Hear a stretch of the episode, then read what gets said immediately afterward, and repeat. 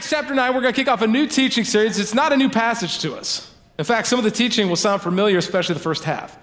It's where we get the name Mercy Road from. It's where Saul encounters Jesus on the road to Damascus and becomes Paul, who will change the course of human history. But before we get into all of that in this new teaching series called Revenge of the Saints, I at least wanted to acknowledge Pastor Luke did a phenomenal job last weekend and be sure and tell him that. In fact, he was so personally excited about it, he said he would buy lunch for the 1130 service. Uh, be sure and tell him that out in the lobby when you see him. Uh, Pastor Luke's amazing. So, as we kick off this new teaching series this morning, we spent four weeks doing MVPs of the OT, the Old Testament. Had this sports theme. It was right up my alley, man. And then we decided for two weeks we're doing this teaching series called Revenge of the Saints Fight Back with Grace and Love. It's got a Star Wars theme to it. And as you saw in the video, it was like with Eric Maitland, we released the Kraken on this one, man. He, he refers to sports as the sports ball, but like he knows every line you've ever heard in these Star Wars movies. So he's actually releasing Sunday set lists every week uh, in the Star Wars theme. I think next week he's singing uh, Luke, You Are My Good, Good Father.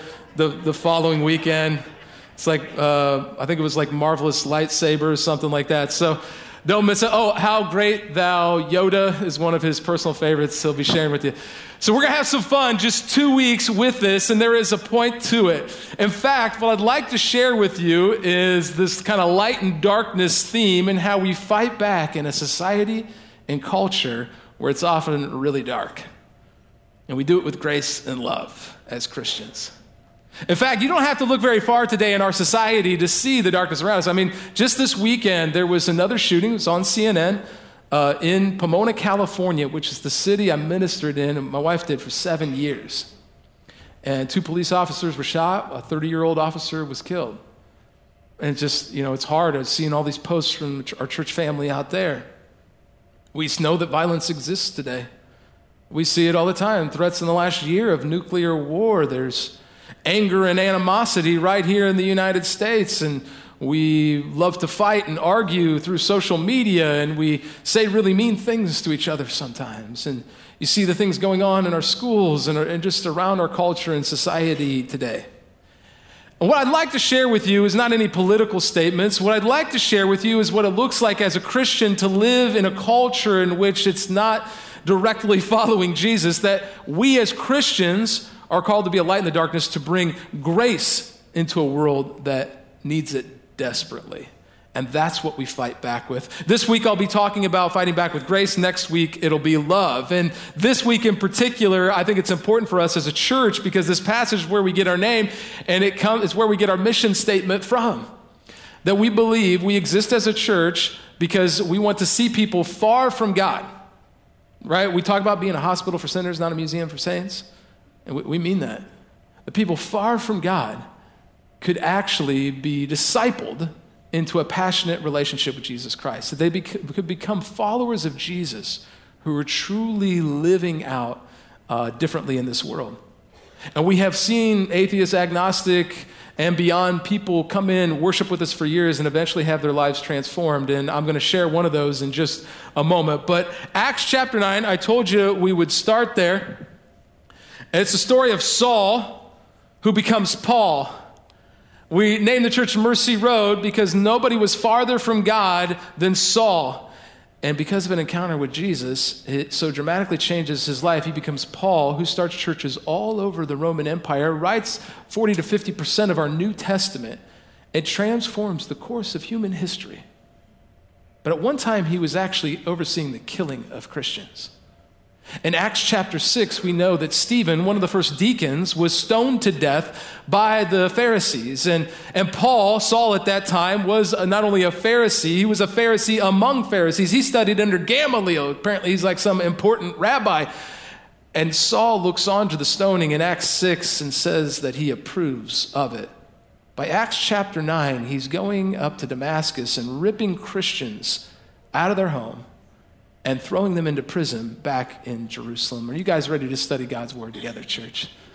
Here we go. Acts chapter 9, beginning in verse 1. It says, Meanwhile, Saul was still breathing out murderous threats against the Lord's disciples. He went to the high priest and asked him for letters to the synagogues in Damascus so that if he found any there who belonged to the way, whether men or women, he might take them as prisoners in Jerusalem.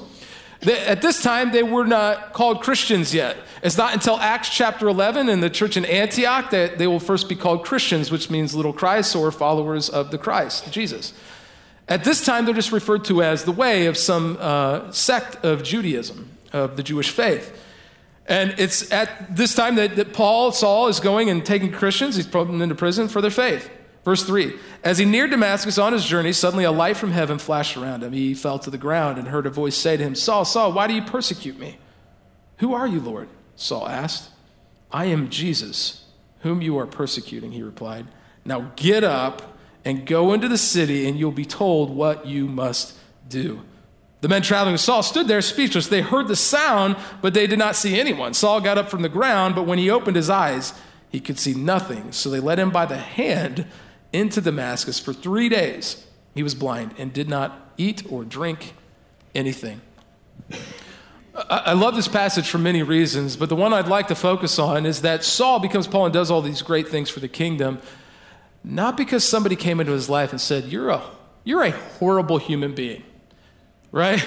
You're really bad. You oversaw the, I mean, he was bad. He killed, helped oversee the killing of Stephen. He was a religious terrorist in his own day. I mean, literally, that's what he did. Simply for their faith, he would rip people out of homes, throw them to jail. Instead, it came because of an authentic encounter with the risen Jesus. That that's what dramatically changed his life. I got to do a wedding last night for uh, David and Angela Rothenberg. How many of you know David and Angela? Some of you guys. They've been a part of our church family for about three and a half years. And I always remember when uh, he first came to a church service at the old building, uh, the little building we leased off of College Avenue. Some of you guys remember those days. And I remember him coming in. And at that time, he was of Jewish descent. He had only been in a church service uh, like ours once or twice. And one of them was at a local church that Pastor Darren, who preaches here, uh, had preached at. And the first service he ever went to in church was the service a few of you know, Pastor Darren, and when he did this, where uh, Darren went up to talk about hearing from God in our lives. He read a passage of scripture, and then he got down on his face on the stage and laid there for the next half an hour. Anybody heard that story before? Because he's like, hey, oh, you were there? Because he was like, hey, we believe what we can hear from God, so let's just see what he says to us. So we'll be doing that next week. Prepare yourselves. No, uh, but that was the first time David had ever been to church. And uh, he had been dating Angela, and she was a devout follower of Jesus, a missionary kid. And they had met each other, but they obviously had a big part of their lives that wasn't on the same page because he was an agnostic person. And so um, it so inspired him that Darren actually thought that he would hear from God. That uh, he ended up coming to a church service. I don't know if Darren was preaching at Mercy Road or what it was, but I met David and we got to know each other and we started meeting. We'd meet one on one in my office for a couple of years. He called it his small group. It was just the two of us. And uh, he asked all of his questions. And I remember the first time I sat down with him in the office, he, he said, Okay, uh, here's all the stuff that I'm struggling with, the questions I have. And he's like, You convinced me that Jesus is the Son of God and I should surrender my life to him. And I told him, I'm not going to do that. He's like, What are you talking about? You're supposed to try and convert me. And I said, No, I, I, am not going to do that. I don't think that that's effective. It'll just turn it into an academic debate that we'll sit here for the next 10 years and debate about. I said, As a Christian, I believe not only God is real, but that Jesus lived, died, resurrected from the grave. Because of his crucifixion, he atoned and covered up all of our wrongdoing, that we can have a relationship with the living God because of the grace that we have received and I said, because of that, I believe he's at the right hand of the Father, and that today I can actually talk to him. I can commune with the living God. And I said, so if he's real and the things that I talk about as a Christian are real, I don't have to convince you with anything. You just have to get to know Jesus for yourself. So he's like, You're not going to try and convince me? I said, No. Do you pray? He said, Yeah. I said, Just keep praying and ask these questions to God and see what he says to you. And over time, he d- did that, and his prayer life developed, and he began to pray more often. And then he struggled with, okay, is this who I'm praying to? Is this Jesus? And he came to me and said, Josh, I just can't. Can you tell me that this is Jesus? I said, I, You've been talking to him to, for two years. Why don't you ask him? So he went that day and he asked, is, are, you, are you Jesus? Should I call you King and Lord of my life? And I won't share the details, but he had an experience where he knew that Jesus was talking to him and he ended up becoming a follower of Jesus. He got baptized in that tank right there. He led our mission trip to Detroit this last year. And I got to, after seven and a half years of dating, I got to marry David and Angela, who committed their life to Jesus, and we're all about him. And it was just an amazing moment. One of those moments you just think would never happen. Tears were going everywhere. So, what we're talking about today is important because that didn't just happen in David's life. The passage we read about Saul, who will become Paul, that's what happened. He encountered the risen Jesus. Nobody convinced him. He, he met Jesus. And so that transformed his mind and his way of thinking so much. He, he goes on to change the course of human history. I wonder what God's going to do with David and the others of you in the room. We, I don't know if you know this. Uh, two weeks ago, we saw almost 30 people at just two services, almost 30 people give their life to Christ. And yeah, I mean, we can celebrate that because that's a good thing. And, and, for some, that was a prayer. And, and, for some, it will actually lead to a complete life change that we read about Saul and as we've seen in David and other people's lives. And one day, some of you will be getting baptized here and you'll be leading other people in the faith. That's the way that Christianity works. It's not like some mythological, made up thing. And it's also not something we have to twist anybody's arms and make things happen on our own human effort. God's really living and active and He works. And he happened, it happened in Acts chapter 9 and it happens today. We've entitled this series, The Revenge of the Saints. Revenge for us, most of the time when we think about that, that word is that we respond with harm for a wrong done to us. You hurt me, so I'm going to hurt you. That's what we do. Look around us today. The life of a Christian in Jesus' life and in Saul who become Paul and John that I'll talk about next week. Paul in particular today responds with grace for a wrong done. That the revenge of the saints is to respond with grace in that moment. What would that look like in yours, your life and in my life? That's what changed David's life. That's what changed Saul's life. I think it changes people's life today. Will you pray with me? God, we just acknowledge the presence of your Holy Spirit here.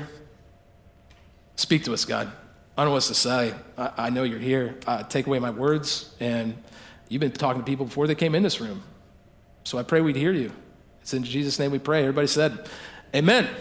Amen. You know, maybe you're not familiar with, experiencing grace um, in the biblical sense, but I imagine you've experienced grace in your life. This last week, I mentioned Pastor Luke, I was away on vacation for a week. My amazing wife uh, got the privilege of staying home with our two older children because they were in school. Because uh, she's going to Israel for 17 days in May with her grandfather. And so I took our youngest son, kind of a bonding trip with my two almost three year old son, Jet. And we went to Florida. My parents are retired and they stayed down there for two months every year. And so got some great sun time. It was a fantastic time. But have you ever taken a two, almost three year old boy on a trip or an airplane before? I just want to tell you that was not the vacation part of the vacation. In fact, uh, my Jet's actually a pretty sweet, funny kid.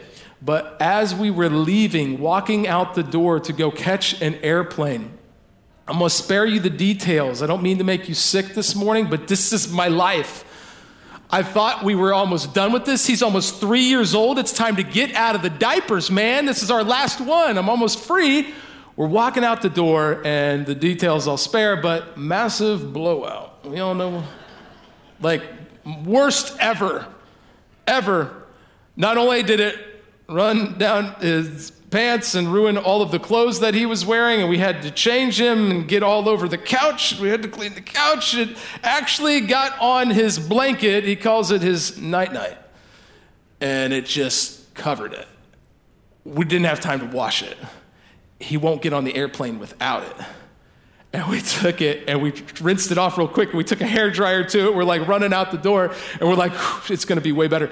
I go to get on the plane and I pull the thing out just reeks, man. Smells horrible. And I'm like, oh no, we're gonna be the smelly family on the plane. Everyone's gonna hate us. I need him to sleep. He won't, do, he won't sleep if he doesn't have the blanket.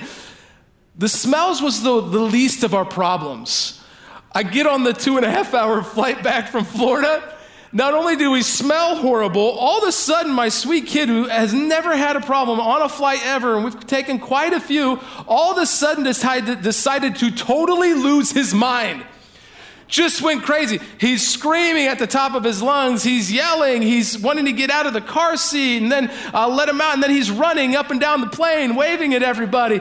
And then I finally tried to get back. He's just losing. He's going nuts. So I'm like, that's it. I'm going to take him. I'm going to lock myself in the bathroom for the next hour and a half. And then I go to do that, literally, and there's a line waiting to get to the bathroom. And so I've got Jet, and he's just going, he's crazy, isn't he, Jake? My oldest son's right here. He's just going berserk, and he's a tough kid, and I can hardly hold on to him. And he's screaming at the top of his lungs. And I'm like, we're the smelly family, the screaming kids.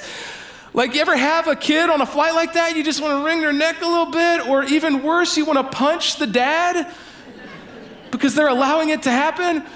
And so I'm like, everyone's gonna hate us. This woman behind us in line for the restroom she taps me on the shoulder, and I look back at her, and she's got like a three to four year old daughter who was completely well behaved and normal, and no one likes them, but she. She looked at me and she said, rather than responding with anger and you cannot believe you would allow this to happen, like I was probably thinking, she says, Hey, I got boys too. I've been there. Other people on this plane have been there. You're going to be all right. We'll be fine. Don't worry about the plane.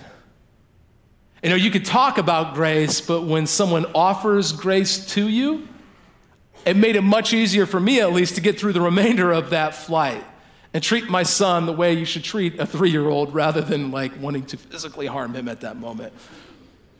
Maybe you're struggling with the concept of grace because you don't really understand it. The definition of grace that we're going to be using is undeserved favor and forgiveness. Maybe this last week you have received undeserved favor and forgiveness in your life. You've experienced something like that. It's world change, it's light in the darkness. As Christians, we obviously believe that the sacrifice of Jesus, the crucifixion, resurrection, that we receive the free gift, we don't deserve it, of grace in our life from God, that we can know a perfect God and be in His presence, that we can talk with Him, not because we deserve it, but He gives us His favor and forgiveness completely undeservedly. And we know these things and we talk about it, but we don't really let it sink in and understand the depth of it the way that Saul did. And I want to share his words with you in the remaining time that we have. Because he writes to the church in Rome this in Romans 3:23, a famous passage for all, not some, all of us in the room and watching online, all have sinned and fall short of the glory of God. All of us have done wrong and aren't perfect. Even those of you who are the good, strong Christians in the room that think you got it all figured out. The Pharisees were the ones they had that thought they had it figured out. Saul was one of them. But he understands God's grace and forgiveness, and that all of us, we may have salvation, we may be going to heaven, but we need his grace on a daily basis in our lives. So if you want to make a difference today, here's what I want to share with you. We're going to fight back with grace. Next week, we're going to fight back with love, but this week, we're going to fight back with grace. If you look at it, you, I want to just share very quickly Paul before he experienced grace and then after he experienced grace and the difference it made in his life. And the first thing is this in verses 1 to 2 Paul was actually a pretty bad dude. He, he was a bad guy. Oversaw the killing of Stephen. He was a murderer, essentially. He was a religious terrorist, ripping people out of their homes and imprisoning them simply for their faith in Jesus. He was a pretty awful person. In fact, in the passage, it refers three times to him actually harming uh, people that would have included women. That, that was what Saul was doing. And yet he encounters Jesus, it changes his life. Uh, number two, he wasn't just a bad guy, according to those verses. In verses three through eight, he also encounters Jesus, and that's what changed his life. He encounters him in a very real way. Look at verse three with me. As he uh, neared Damascus on his journey, suddenly a light from heaven flashed around him. Thank you. He fell to the ground and heard a voice say to him, Saul, Saul, why do you persecute me? We read this. Who are you, Lord? He said, I'm Jesus whom you have been persecuting. Now get up and go into the city. You will be told what you must do. And he responds with obedience. The men traveling, they couldn't understand what was going on. Now look at verse 8 with me. Saul got up from the ground, but when he opened his eyes, he could see nothing. So they led him by the hand into Damascus. He encounters Jesus. That will cause him to begin the process of this life transformation, which, by the way, took 14 years. He, will eventually, we know from Galatians chapter 1, he will spend 14 years in the wilderness being transformed by Jesus, only to later lead three missionary journeys, each longer than the first, starting churches throughout the Roman Empire, will end up in a prison cell in Rome and writing letters to the leaders that he has raised up during his time of ministry. He was someone that understood complete devoutness to following Jesus, but it didn't come from someone convicting him, it didn't come from someone trying to force feed him, or even trying trying to apologetically prove the existence of God in his life and the existence of Jesus, it was from encountering him because he's real. And it changed his life. But it didn't make it easier.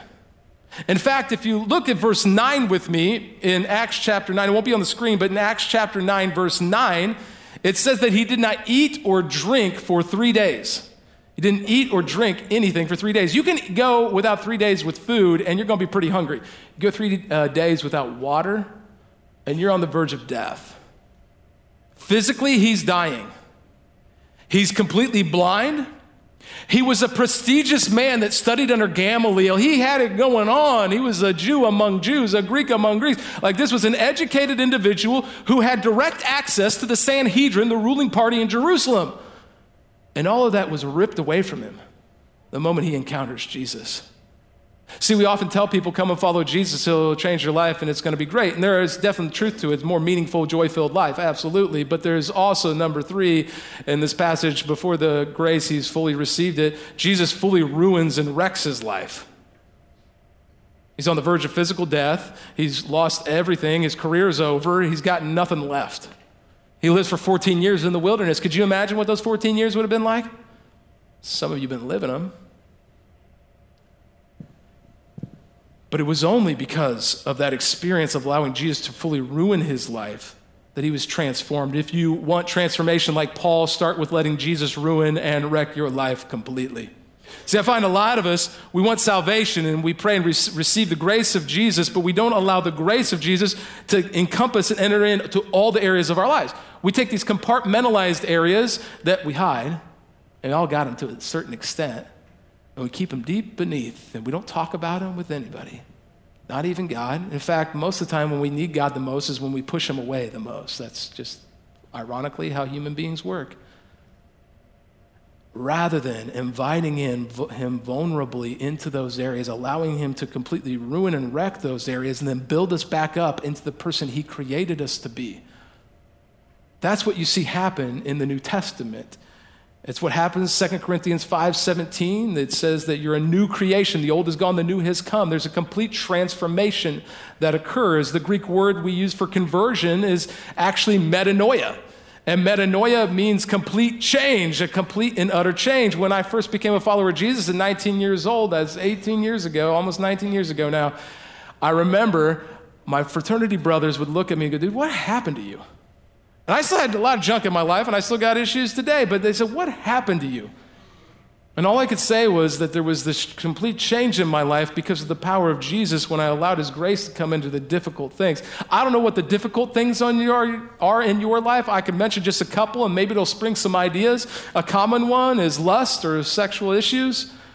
In fact, Paul writes to the church in Corinth one day, which, by the way, uh, Corinth was a port city. What happened in Corinth stayed in Corinth. You tracking what I'm talking about? Uh, people come in one night, they leave the next. It was a horrible place. In fact, in 1 Corinthians chapter 5, it talks about a horrible thing that an individual is doing with his mom. That's what's going on. And he writes to that society in 1 Corinthians 6:18, flee from sexual immorality. Other, other sins a person commits are outside the body. Whoever sins sexually sins against their own body. Maybe you're in the, the dating life, or maybe you're married and you're having issues beyond whether with people are online or any of that kind of stuff. And we don't like to talk about that. Maybe it's a sore subject, and maybe there's a lot of shame and guilt that comes with that. But it's not Jesus that wants you to feel that shame and guilt. You understand that? When Jesus talks about the love of your heavenly Father and the grace that he shows you, he uses this story, this analogy of the prodigal son. The son had this inheritance. He goes out, he lives wildly, lavishly, prostitutes, all kinds of stuff. He wastes it all. He's eating pig slop, and he comes home to his dad, and his, his dad sees him from a distance. He says, Hey, get the fattened calf ready. We're having a party tonight. He gets the best robe and ring. He puts the ring on the finger and a robe around him. It says that the, the father, the dad, runs down to see him, which would have been totally indignant in that culture where the robe would have been flying up. They didn't have the best undergarments at the time. And he makes it all the way down and wraps his arms around him because his son was lost and he's come home.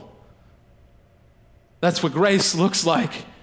And so when we acknowledge those areas of our life, it's not God that wants you to feel the guilt and shame and live in that for the rest of your existence. In fact, they believe it's something else. Scriptures refer to it as the enemy or the Hasatan, the Satan, or the devil, or the adversary. In fact, it may not be your issue. Your issue may be greed. Luke 18, 22 might be for you. When Jesus heard this, he said to him, You still lack one thing. Sell everything you have and give to the poor. You'll have treasure in heaven, then come and follow me. I don't think this is a commandment for all Christians. I think he knew this individual would never become the person God created them to be, would never be transformed by the grace of Jesus if he didn't surrender that area to him, because that was his idol. That was the thing keeping him from following Jesus. I don't know what it is for you. Maybe it's that. Maybe it's the first one I mentioned. Maybe it's something else. We can come and do this. We can do the church thing all day long until we acknowledge those areas and we invite the grace of Jesus in. We will, it's kind of a waste of our time. We won't see God show up. We won't hear from Him. We won't experience those types of things. Not going to be perfect. He just wants you to be honest. And that's what Saul does when he encounters Jesus. It transforms him and he goes on to change the course of human history with it. The second thing I want to share with you is what happens to Paul after the grace. This is the good news, right? Paul, after God's grace, looks entirely different. In fact, he writes decades later to this protege he had, this young man he had discipled named Timothy. T- Timothy had traveled with him on, on one of his missionary journeys, and Paul writes from a prison cell to the city of Ephesus, this, this city that was also a port city that was a little different than Corinth. It was kind of an economic center. In fact, there they worshiped the goddess um, uh, Artemis, also known as Diana. She was a goddess of fertility, is why her chest looks like that. And that city, this was a money maker for them. They had coins and idols and other things that were produced with her image on it. And so it was a money maker for people. In fact, it was thought to be kind of a banking center for the Roman Empire because it was halfway between Rome and the eastern part. And so when you stopped in there, the temple of Diana or the temple of Artemis, they had one of the best vaults in the temple of of any place in the Roman Empire, especially the eastern part. And so this was a very important city. And, and out of this place, the, one of the first megachurches in the early Christianity will happen there in Ephesus by this guy that, that Paul discipled, and he writes to him from a prison cell, and he looks back on the decades and gets to see how God's grace transformed it. You know how it transformed it? Look what he writes to him in 1 Timothy. He says, verse 12 of chapter 1 I thank Christ Jesus our Lord who has given me strength, that he considered me trustworthy, appointing me to his service, even though he's in the situations. Verse 13 Even though I was once a blasphemer, and a persecutor and a violent man. If we're real honest in here, some of us today, many of us today, maybe all of us today, in some ways have been a blasphemer, a violent person, an angry person, a jealous person, a hurtful person, a sinful person. We got baggage and shame and guilt. He says this I was shown mercy, not judgment, mercy because I acted in ignorance and unbelief. The grace, the grace of our Lord was poured out on me abundantly. Do you get the flavor of what he's sharing here? That he's like, you don't understand, like the grace was poured out abundantly on me. I did not deserve this favor and forgiveness, and yet for some reason, God loved me enough that he did this for me. He says, along with the faith and love that are in Christ Jesus. Here is a trustworthy saying that deserves full acceptance. Christ Jesus came into the world to save sinners, and it's not just some ethereal thing about somebody out there somewhere. He says, Of whom I am the worst. As we sang about earlier, I deserve all the worst. You make me holy. But for that very reason, I was shown mercy so that in me, the worst of sinners, he had sensed the humility, the pride is gone now. He's vulnerable. Christ Jesus might display his immense patience as an example of those who would believe in him and receive eternal life, and not eternal life from an unpowerful being, but God Almighty, now to the King, eternal, immortal, invisible, the only God, be honor and glory forever and ever. Amen. He writes to Timothy and he says, Hey, I know it's hard leading and, and, being a follower of Jesus and dealing with all of the darkness in this world. It's easy to leave, lose hope. And it's easy to turn to people on our news feeds and get angry and bring you know, venomous animosity and look to harm people and get vengeance in a way where you hurt me, so I'm going to hurt you. He says, Uh, this started with grace and I received it abundantly and I will never forget it. I will never forget it. You know how the church got started in Ephesus? In that city that became this thriving church there, it got started because Paul went in there and they didn't want anything to do with him. They wanted to run him out of town. But you know what he did? He just showed grace. He didn't fight back. He didn't say, Oh, I'm going to make you believe. He just pointed him to Jesus and he showed grace. It says in Acts 20, verse 32, Acts 19 and 20 is where it talks about Paul going into Ephesus. It says in verse 32, And now I commend you to God and to the word of his what? His grace. Because his grace is what is able to build you up and give you the inheritance among all those who are sacrificed. Can you picture it? He went into Ephesus and they, they have this large amphitheater there. The theater there in Ephesus is huge. It was well known. It was one of the the, the, the whole area of Ephesus with the temple and that is one of the seven wonders of the early world. In fact, in, in this place, they're going to bring him before that theater there and they're going to want to run him out of town. They're going to want to kill him. And he just responds, according to verse 32, with what again? Grace. Grace is what he fought back with. And that grace, a couple people received the grace of Jesus, and that led to a couple more, and then a couple more, and then thousands of people there in the city of Ephesus. What could he do with you and I today? That's Paul's story. David and Angela just have begun theirs, and David's just begun to experience ministering to others with it, sharing grace, not just receiving it, but sharing it with others. I can't wait to see what he's going to do with that couple. The, the revenge of the saints is to bring grace. And next week we'll talk about love into the world. That's the revenge. Who in your life do you need to show grace to? Because I know there's somebody out there.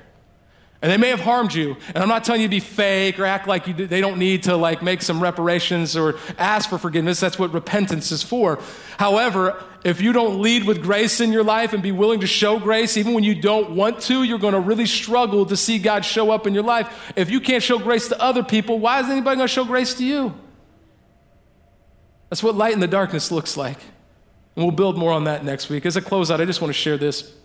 I, uh, I had the privilege this last week to interview, uh, along with Jennifer Smith, the, the CEO of the Dallas Mavericks NBA basketball team. First woman ever made a CEO of an NBA team.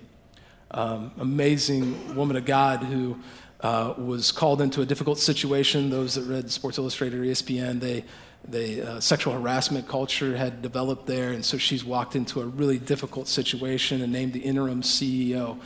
And man, when I heard her on the phone describe why she's doing it and how she's doing it and the way in which she's doing it, it would be really easy to walk in that situation and point fingers and, and to bring anger. And, and she's walked into that situation and saying, This is a horrible, horrible, horrible thing but I believe God can transform this. And she has to, you know, she works not in a church, so she words it in particular ways. But as I got to know her, man, holy cow, we need more people like that. I don't think it's a mistake when there was darkness and evil in that particular situation that Mark Cuban, of all people, called up Cynt Marshall. That's who the interim CEO is. Actually, the band knows Cynt. And as I talked to her, I think she got called up because they had seen in her history, you are a person that offers grace and love and can transform lives. You can be light in the darkness. We're in a dark time. We need somebody like that. We need more people like that, don't we? See, when we fight back with grace in our world, people take notice and they want more of it. They want to experience it. This won't just transform the world, this will transform your marriage. It'll transform your children. It'll transform your workspace. Your family and your home environment, your friendships. It'll transform your life when you lead with grace the way that Jesus demonstrated grace to you. So, as we close, maybe you're here today and you want to begin to fight back with grace in this world. I want to give you the opportunity to do that. God, we just confess we're not perfect and we need you. We need your grace and your forgiveness, God. We don't deserve it. We don't deserve to be in the presence of a perfect God. The reality is, for some of us, many of us in the room right now, we feel some guilt and some shame about some stuff we're embarrassed to talk about. We get this beautiful word that we get to do, God. It's called repentance. We get to turn to you and ask for your grace, your undeserved favor and forgiveness in our lives. And maybe that's you right now. And just I'm not going to make you do anything. Just in the quietness of this moment, uh, not out loud. You're just going to confess in the next 30 seconds here, whatever that area of your life that you just need the grace of God for. Take 30 seconds.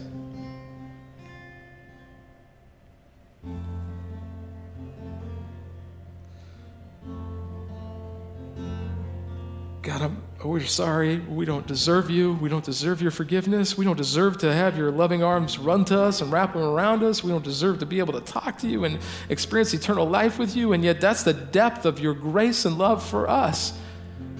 God, may we be world changers, sleeping giants of the faith, awakening to not only your reality, but to be changed completely. To bring light in the darkness, to bring grace into the world, to fight back with grace. And maybe there's somebody here right now that if you're really honest with yourself, I'm not going to make you do anything. You're really honest. You haven't received the grace of Jesus Christ for yourself. You've known about him for years, but you've never really received it. You've never repented and asked for forgiveness. I want to invite you to do that right now. Pray this with me. God, I need you. I'm sorry for doing life on my own and for the mistakes that's caused me. And I beg for your forgiveness now. And I thank you that you actually run to me. And so, right now, in this moment, I surrender my life to you fully, Lord Jesus. May you use me. God, we love you. We give you our lives. We give you this church. We pray in Jesus' name. And everyone said, Amen.